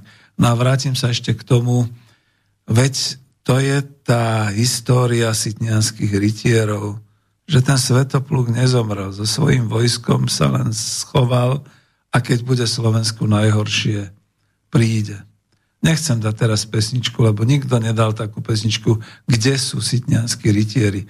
Podobná pieseň je o branických rytieroch, tu má Daniel Landa, ktorý je považovaný zase za extrémistu. Ja chcem skôr prečítať takú tú deklaráciu, čo sme mali v spolku národohospodárov, kde na začiatku vlastne prišli všetci nadšene s tým, že dajme deklaráciu, dajme ju na verejnosť, verejnosť sa zelektrizuje a začneme tvoriť to naše národné hospodárstvo znova, lebo však je v rozklade. Táto deklarácia sa nikde nikdy neuverejnila, dokonca pre také určité rozpory s Marianom Vitkovičom a s ďalšími som ju ani nedal na web stránku. Takže tuto na záver celej tejto relácie nepíšete, nevoláte, už ani nevolajte, nebudem dvíhať, lebo máme poslednú polhodinku, ale na záver tejto rozlučky a relácie si dovolím tú deklaráciu k založeniu Spolku pre šírenie národohospodárskeho rozvoja Slovenska prečítať. A robím to presne s tým úmyslom, že, že by to zelektrizovalo dnes masy ľudí, to pochybujem, ale aby bola niekde zachytená, však som teda ten kronikár. Takže v tom 2018 už potom sme sa vadili a stretávali a rozmýšľali o tom, ako osloviť verejnosť. Lebo naozaj tie snahy boli, že teda tá verejnosť sa chytí a začneme teda niečo robiť organizačne, nie politicky organizačne a hospodársky s našim národným hospodárstvom. Takže toto bola tá verzia, aj tu sme nakoniec neosúhlasili, ale ktorú som si potom ja vlastne tak literárne pripravil, ale nedal som ju nikdy do používania, takže počúvajte pozorne. Deklarácia k založeniu Spolku pre riešenie národospodárskeho rozvoja Slovenska. A teraz počúvajte dobre, že nemám žiadnu deklaráciu k rozpusteniu spolku. Dobre, takže ideme na vec. Takže takto. Ako zakladateľ občianského združenia Spolok pre šírenie národohospodárskeho rozvoja Slovenska, čiže Spolok národohospodárov Slovenska, mám na mysli predovšetkým situáciu, varovnú situáciu, že hospodárstvo našej vlasti Slovenskej republiky, naše slovenské národné hospodárstvo je ohrozené. Varujem pred úplným zlikvidovaním slovenského hospodárstva a slovenskej ekonomiky, pred jeho rozpustením do vod globálneho ekonomického systému a totálnym podriadením pod riadiace štruktúry eurobyrokratov. Z tých eurobyrokratov, z ktorých sa rýchlo v posledných rokoch formuje nová politická sila, ba až trieda, ako ju analyzoval a pomenovali medzi prvými českí sociológovia inžinier Peter Sak a profesor Jan Keller z Ostravy a ako ju objasňuje aj česká ekonomka profesorka Ilona Švihlíková. Žiaľ, na Slovensku inteligencia ako si zaspala dobu a preto vyzývam, poďme to posudzovať. Na Slovensku sa počas ostatných 28 rokov Tuto to preruším, vidíte, čiže naozaj je to deklarácia z roku 2016, 17. A možno... Dobre. 2017, hej.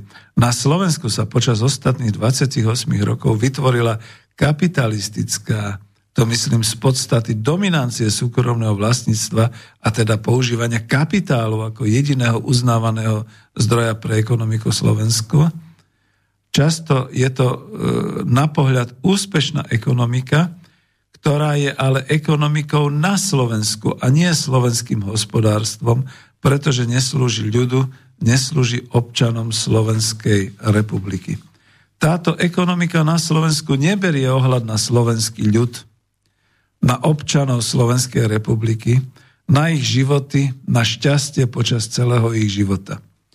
Sociálna a životná úroveň oproti vykazovaným ekonomickým výsledkom hrubého domáceho produktu a rastu ekonomiky i návratnosti kapitálu súkromným investorom je na Slovensku priepastne rozdielna u obyvateľstva, kde zhruba 84 tisíc ľudí vlastní a je závodov a vyše 300 tisíc občanov Slovenska pracuje v dočasnej emigrácii a možno ostatní z celkového počtu 5,5 milióna občanov Slovenskej republiky žije sotva na hladine alebo živorí. Za 28 rokov vďaka privatizáciám, rozpredaju národného majetku a prizývaniu cudzích zahraničných investorov vznikla situácia, akú v histórii slovenský národ poznal len po krvavých a všetko ničiacich vojnách, po nájazdoch a pri porobení ľudu. Dnešná situácia však existuje iba s tým rozdielom, že všetko sa stalo akoby demokraticky ako by dobrovoľne sme sa vzdali vlastníctva nad národným hospodárstvom a onedlho, ak to pôjde takto ďalej v byrokratickom riadení eurozóny a Európskej únie, nás prinútia vzdať sa i štátnej a národnej suverenity. Nevidíme pred sebou budúcnosť. A preto varujem a bijem na poplach. O niekoľko málo desaťroční O niekoľko málo desaťročí tu na území Slovenska síce bude kvitnúca ekonomika i spoločnosť, ale už tu nebude ľud slovenský. Vidíme tieto trendy všade na západe, na západ od našich hraníc, mm, dnes do, doplním žiaľ aj na východ od našich hraníc, ako keby sa chcela opakovať situácia po mongolo-tatárskych nájazdoch v roku 1240 až 1242 alebo počas osmanskej expanzie po bitke pri Moháči z roku 1526, keď južnú časť Slovenska okupovala Osmanská ríša a výboje počas dvoch storočí odrážali len obranné hrady a kapitanáty na slovenskej časti Uhorska. Pri všetkých tých agresiách bolo nutné, aby sa vyvraždené a vyprázdnené územie Slovenska kolonizovalo a prichádzali sem kolonizátori, lenže to bola ešte iná situácia. My sme dnes tu. My dnes nevymierame, ale migrujeme za prácou, vyprázdňujú nás a vyčerpávajú naše prírodné ľudské i ekonomické zdroje, demokraticky bez toho, aby sme sa mohli brániť. No, táto deklarácia bola v roku 2017. Pozrite sa na ňu dnešnými očami. Čo sa ešte podhodilo plus?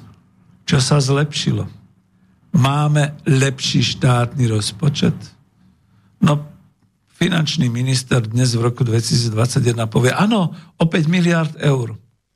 No, Áno, pokročili sme z nejakých 15 až 16 miliard eur štátneho rozpočtu, teda z toho účtu, z ktorého žije verejnosť, na 20 miliard plánovaných na rok 2022. Lenže zároveň stále máme deficit, čiže máme schodok 5 miliard, čiže ako keby ani nebolo, že si plánujeme nejaký štátny rozpočet vyšší pretože výdavky budú 25 miliárd a okrem tých oficiálne priznaných zhruba možno 65% z hrubého domáceho produktu, pričom nikto nevie, aký je ten hrubý domáci produkt. Treba to povedať tak, že keď bol v roku, uh, mám to tu niekde, keď bol v roku 2019, 2018 hrubý domáci produkt nejakých 88 miliard eur, aby ste tomu číslu rozumelo, to je všetko, čo sa spotrebuje a vyrobí na Slovensku ocenené v eurách. To nie je naše bohatstvo. Pretože my vieme, že sú tu cudzí investori a tí všetko vyvážajú von preč. Znova zopakujem takisto ako v automotív priemysle, že my vyrobíme automobily, hrdíme sa nimi, ale tržbu za ne má niekto úplne iný a mimo našej republiky. My za auto vyrobené a predané nedostaneme v tržbe ani len cent. To, že za to dostávajú robotníci, to prepačte, to je predaj ich pracovnej síly, nákup ich pracovnej síly automotív korporáciami a, a oni sami predávajú, čiže to nie je to. No ale vrátim sa k tomu. Čiže aj keby to bolo 65% z hrubého domáceho dôchodku, aj tak je to nejakých pomaly 60 miliard dlžôb, ktoré mala Slovenská republika.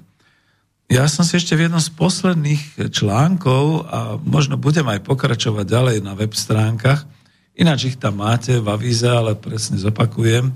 Máme web stránku www.narodohospodári.sk ktorú sme financovali zo spolku, tá je až niekedy do pol roka roku 2022.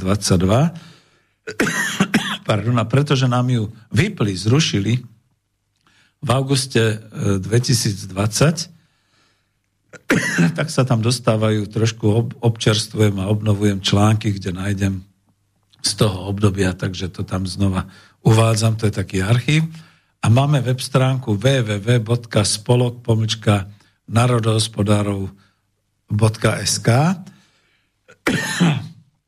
To sú, to sú články aktuálne a jeden z tých posledných článkov tam bol uvedený, pretože na to ma upozornili a našiel som to na web stránke ministerstva financí. Myslím, že už to tam nebude, keďže je to veľmi dráždivé.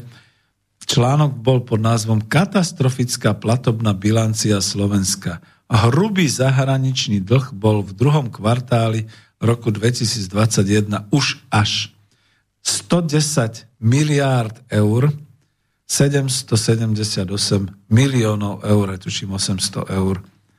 A vyšlo to v decembri, 12. decembra a to už nie je článok Spolku národohospodárov, pretože ten už neexistuje. To je článok blogera Petra Zajaca Vanku, ktorý toto našiel. A moje podotázky, prečo sa o tej katastrofe slovenskej ekonomiky a spoločnosti vôbec nik nezmienuje? Prečo sa to utajuje? Prečo sa populisti oháňajú, oháňajú pomocou bližným a COVID pandémia im veľmi vyhovuje pri zadlžovaní sa Slovenska ďalšom? A všetci žijeme v takomto masmediálnom rúžovom sne, že veď vidíte, predsa len aj tým dôchodcom dávame tých 500 eur alebo aspoň 300 eur teraz na ruku a podporujeme. Naposledy teraz vyšiel dokonca aj masmediálny takýto bonus, že dáva vláda cez fond obnovy 170 miliár, miliónov eur do polnohospodárstva. A ja som si to našiel a spočítal a povedal som, no to je pekný odrb, pardon, že to tak hovorím, pretože 170 miliónov, a to nie je, to bolo nejakých 167, nemýlte sa, to sú vždy tie bombastické čísla na začiatku, že to, to pre, neviem, kde to aj niekto komentoval v zväze polnohospodárskych a potravinárskych komôr Slovenska, že vlastne, ja keď to spočítam a pozriem len jediný produkt a jedinú výrobu, a to je brinza a brinziárne, tak e, keby chceli pokryť čo len výrobu, distribúciu po Slovensku, brinze, tak by potrebovali viac ako tých 170, 170 miliónov eur, pretože máme niekoľko brinziární, ktoré by bolo treba podporiť. Dostať tú brinzu na dennej báze do obchodov, a nielen do verej, veľkých e, obchodných sietí cudzích, ale do každého obchodíka na Slovensku, do, do gastro a tak ďalej. A to už ani nehovorím o dnešnej súčasnej situácii, ako je to s gastrom, s potravinami, s distribúciou, s výrobou a tak ďalej. Čiže tých 170 miliónov, no vďaka za ne, ale to budú z Európskej únie. Za to sme zobrali z toho plánu obnovy, obnovy tých 6 e, miliárd, ktoré sú vraj vyplácané každoročne. A e, zadlžili sme sa už na sumu 110 miliárd, pričom vlastne sme prijali záväzok spoločné ručenie v Európskej únii za 800 miliárd. To sú neuveriteľné čísla. Keď človek žije z 500 eur mesačne, alebo ako ja zo 404,50 eur mesačne, tak iba vďaka svojej minulej skúsenosti zo života a vďaka ekonomickému vzdelaniu viem, čo tieto čísla znamenajú, aká je to katastrofa. No áno, v podstate mi zdôrazňovali, keď so mnou telefonovali niektorí, prosím ťa, ale objasni ten hrubý zahraničný dlh, lebo to je zase číslo. Ľudia tomu nerozumejú. tak len v druhom kvartáli roku 2021 vláda bola zadlžená na 33 miliárd 76 miliónov 700 tisíc eur a má tu rozpis krátkodobý dlh, pôžičky, hotovostné vklady, ostatné pasíva, dlhodobý dlh, dlhopisy a zmenky, pôžičky. Viete, že o dlh e, štátu sa stará Ardal, to je agentúra pre riadenie dlhu a likvidity Slovenskej republiky, že? Ale okrem tohoto dlhu 33 miliárd je tu ešte dlh Centrálnej banky, Národnej banky Slovenska, ktorá má dlh v druhom kvartáli 35 miliárd 592 miliónov. Čo to znamená? To nám nikto nevysvetlil, prečo majú krátkodobý dlh, prečo majú dlhodobý dlh a prečo čerpajú SDR, to sú tie špeciálne e, práva čerpania financií z Medzinárodného menového fondu. Ako to, že my čerpáme špeciálne práva čerpania a Medzinárodný menový fond, my vieme, čo to je.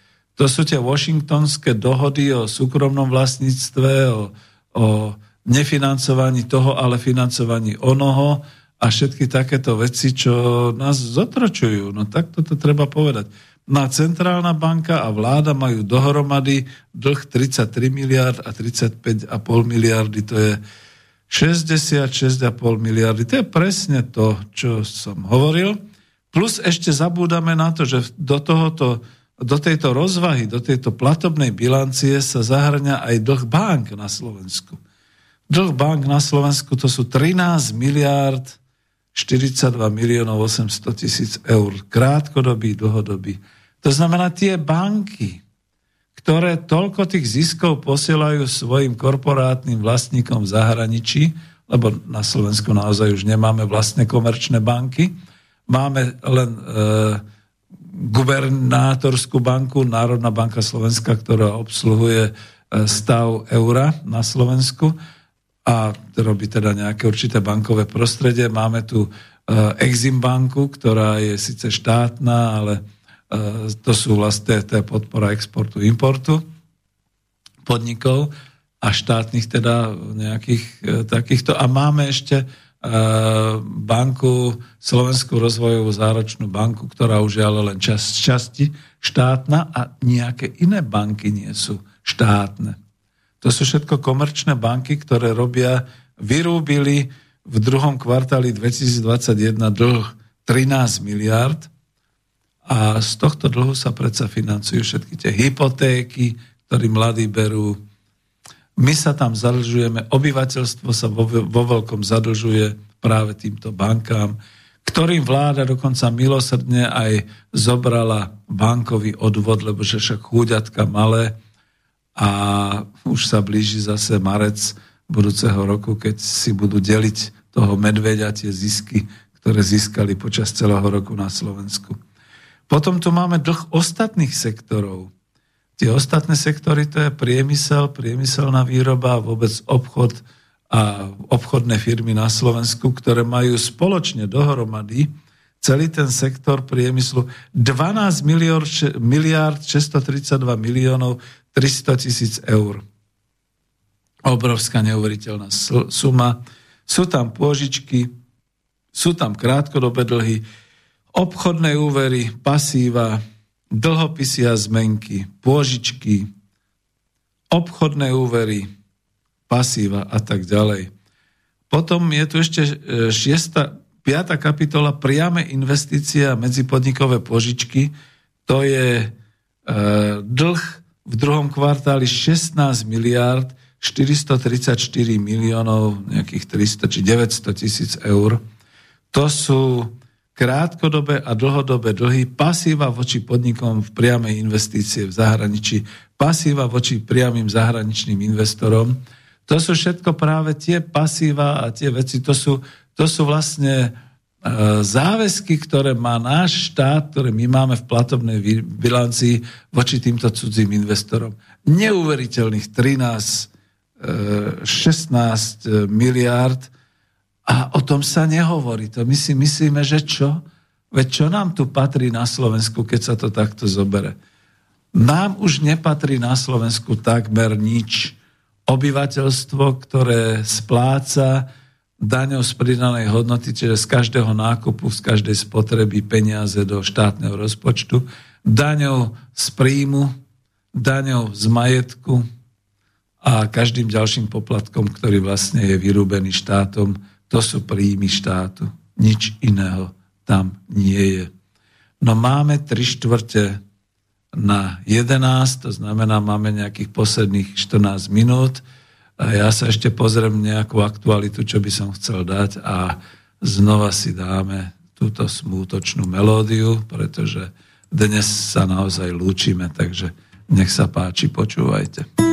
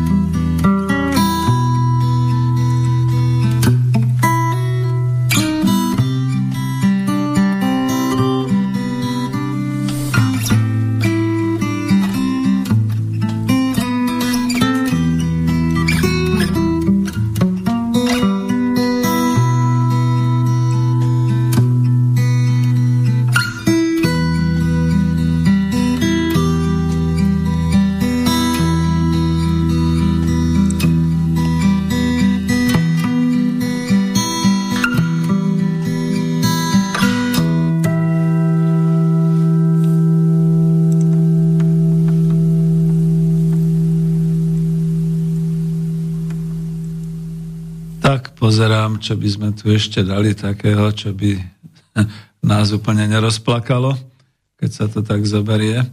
A jedno môžem naozaj povedať, že e, boli tu otázky, keď som to dávala, ja to dávam teraz až najavo a v posledných minútach, že čo je to za smutnú melódiu?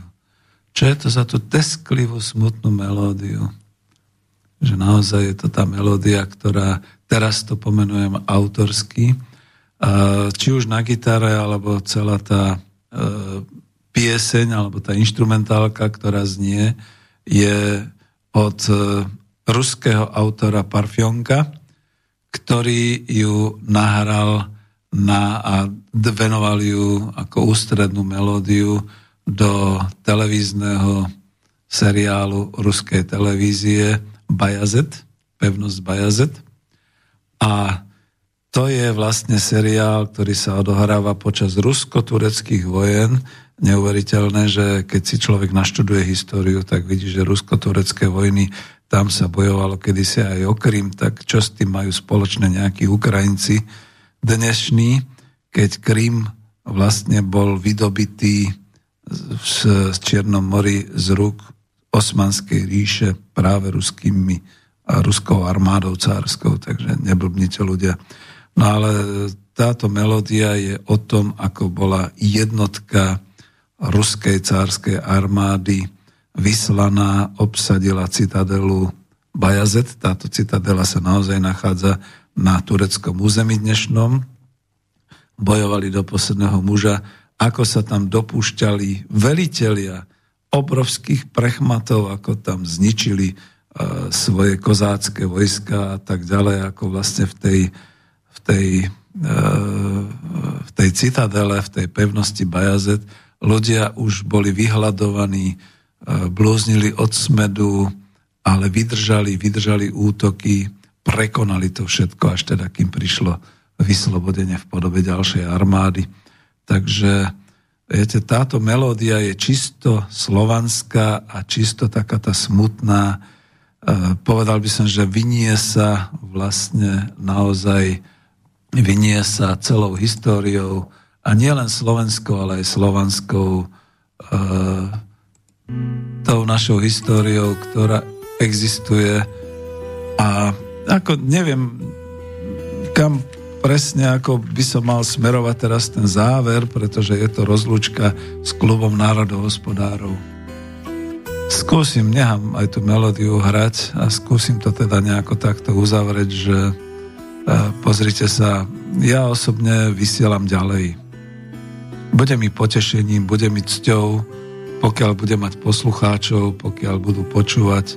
Možno aj nejaké nové relácie vymyslíme, ale zatiaľ to budú teda tieto spomienky a lúčim sa iba s tou ušlachtilou myšlienkou obnoviť národné hospodárstvo Slovenska.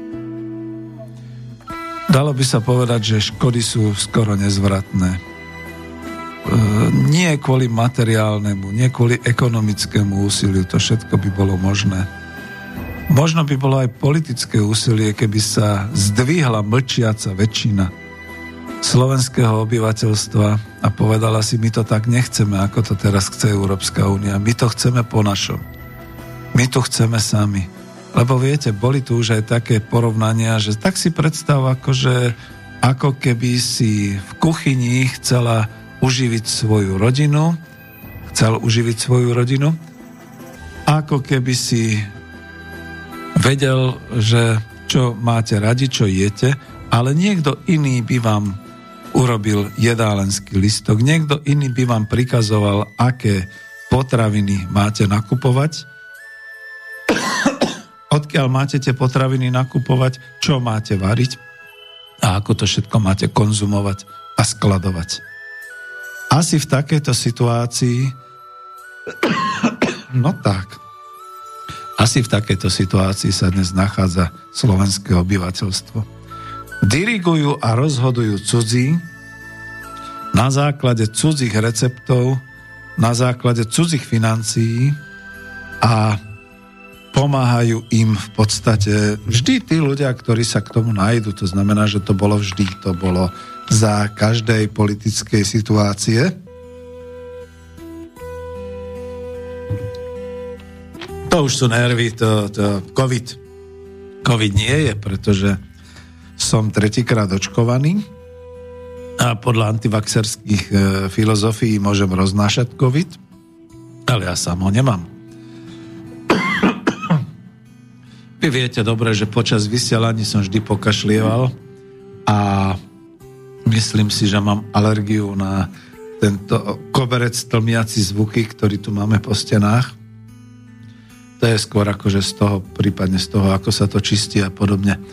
No ale vrátim sa k tej myšlienke, že vlastne my sme si národné hospodárstvo prešustrovali a sami. A chcel som ešte teda dať také nejaké, že uvedieme sem ešte nejaké etapy, ako sa to dialo, ale na čo?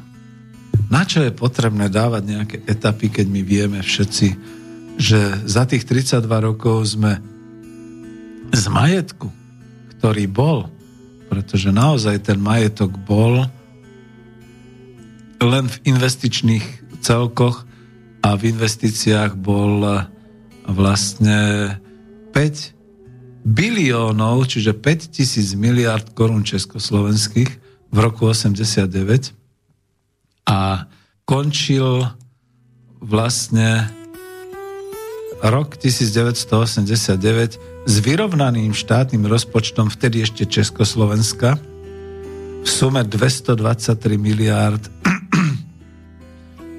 korún československých na výdajoch a 223 miliárd na príjmoch. S tým, že sa robil rozpočet pre rok 1990 a to už zo spomienok na kapitalizmus hovorím, ah, prognostik a teoretik Václav Klaus nevedel zostaviť štátny rozpočet, tak tomu dal jednoducho rozpočtové provizórium, čo je teda to najhoršie, čo sa môže stať hospodárstvu, ktoré je riadené štátom, kde sa jednoducho rozvlnilo to hospodárske prostredie tak tragicky, ako to bolo.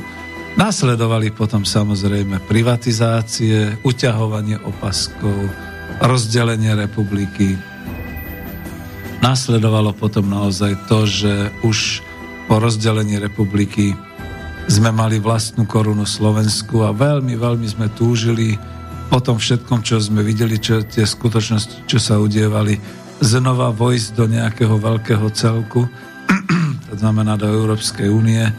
V roku 2004 sme vchádzali do Európskej únie sami s podmienkami napríklad pred polnohospodárstvo vyslovene E, neúnosnými. E, pán Koncoš to tu kritizoval, prípadne mal som tu článok akademika Juraja Hrašku, čo by bolo potrebné robiť ako kľúčové pri obnove národného hospodárstva, to znamená presne polnohospodárstvo, potravinárstvo, tieto veci. Toto všetko sme si my rozbili. Zničili sme si to. No a pri tom nejakom roku 2009, keď sme príjmali euro a odvrhli slovenskú korunu, sme si tak naivne mysleli, že keď sa zvýšia všetky tie ceny tovarov a služieb, tak sa zvýšia aj ceny mzdy a zvýšia sa aj dôchodky. Dnes sme na Slovensku v situácii, že máme almužnu, nie dôchodky, pretože minimálny dôchodok ešte aj v takej tej francúzskej republike je nejakých 1100 eur mesačne u nás. Ha. Podľa rokov, ale niekde to nedosahuje ani vyše troch stovák, ani štvrtú stovku to nedosahuje. Priemerný dôchodok máme hurá 505 eur, tuším, práve v tomto roku. A mzdy No porovnajte si to s tými priemernými mzdami vo svete, ktoré sú 2000-3000 eur. My máme tých 1200 eur mesačne, ale to je len priemer. To keby sme urobili medián, to znamená, kde sa nachádza stred toho príjmu, tak je hlboko, hlboko pod tým priemerom niekde okolo tých 900 eur. S týmto všetkým my hospodárime a toto všetko chceme nazvať národným hospodárstvom to skutočne už sme na konci relácie. Už to asi radšej ani nebudem dávať a skúsim teda sa nejako rozlúčiť. Som rád nakoniec, že ste nevolali. Som rád nakoniec, že, že touto reláciou sa lúčim s vami a budem veľmi rád, keď e, naozaj budeme môcť aspoň toľko urobiť, že sa stretneme na nejakých iných reláciách. No pomaly sa blíži naozaj ten záver, tak ešte skúsime dať tú melódiu záverečnú a ja vám poďakujem za to, že ak ste teda počúvali, tak ste došli až do tohto záveru a nestrácajte hlavu. Nové generácie už národné hospodárstvo nepotrebujú, už sa rozplynuli v tom globálnom európskom systéme. Veľmi zaujímavé bude vedieť, čo bude s Európou ďalej. Európu akoby zrazu dnes nepotrebovali ani tie veľké mocnosti, no a akurát na odbyčište ako Čína, ale mocensky už len proti Rusku potrebujú Spojené štáty americké a v Európe sa bude veľmi, veľmi ťažko žiť ďalších tisíc rokov a my sme v nej. Do počutia.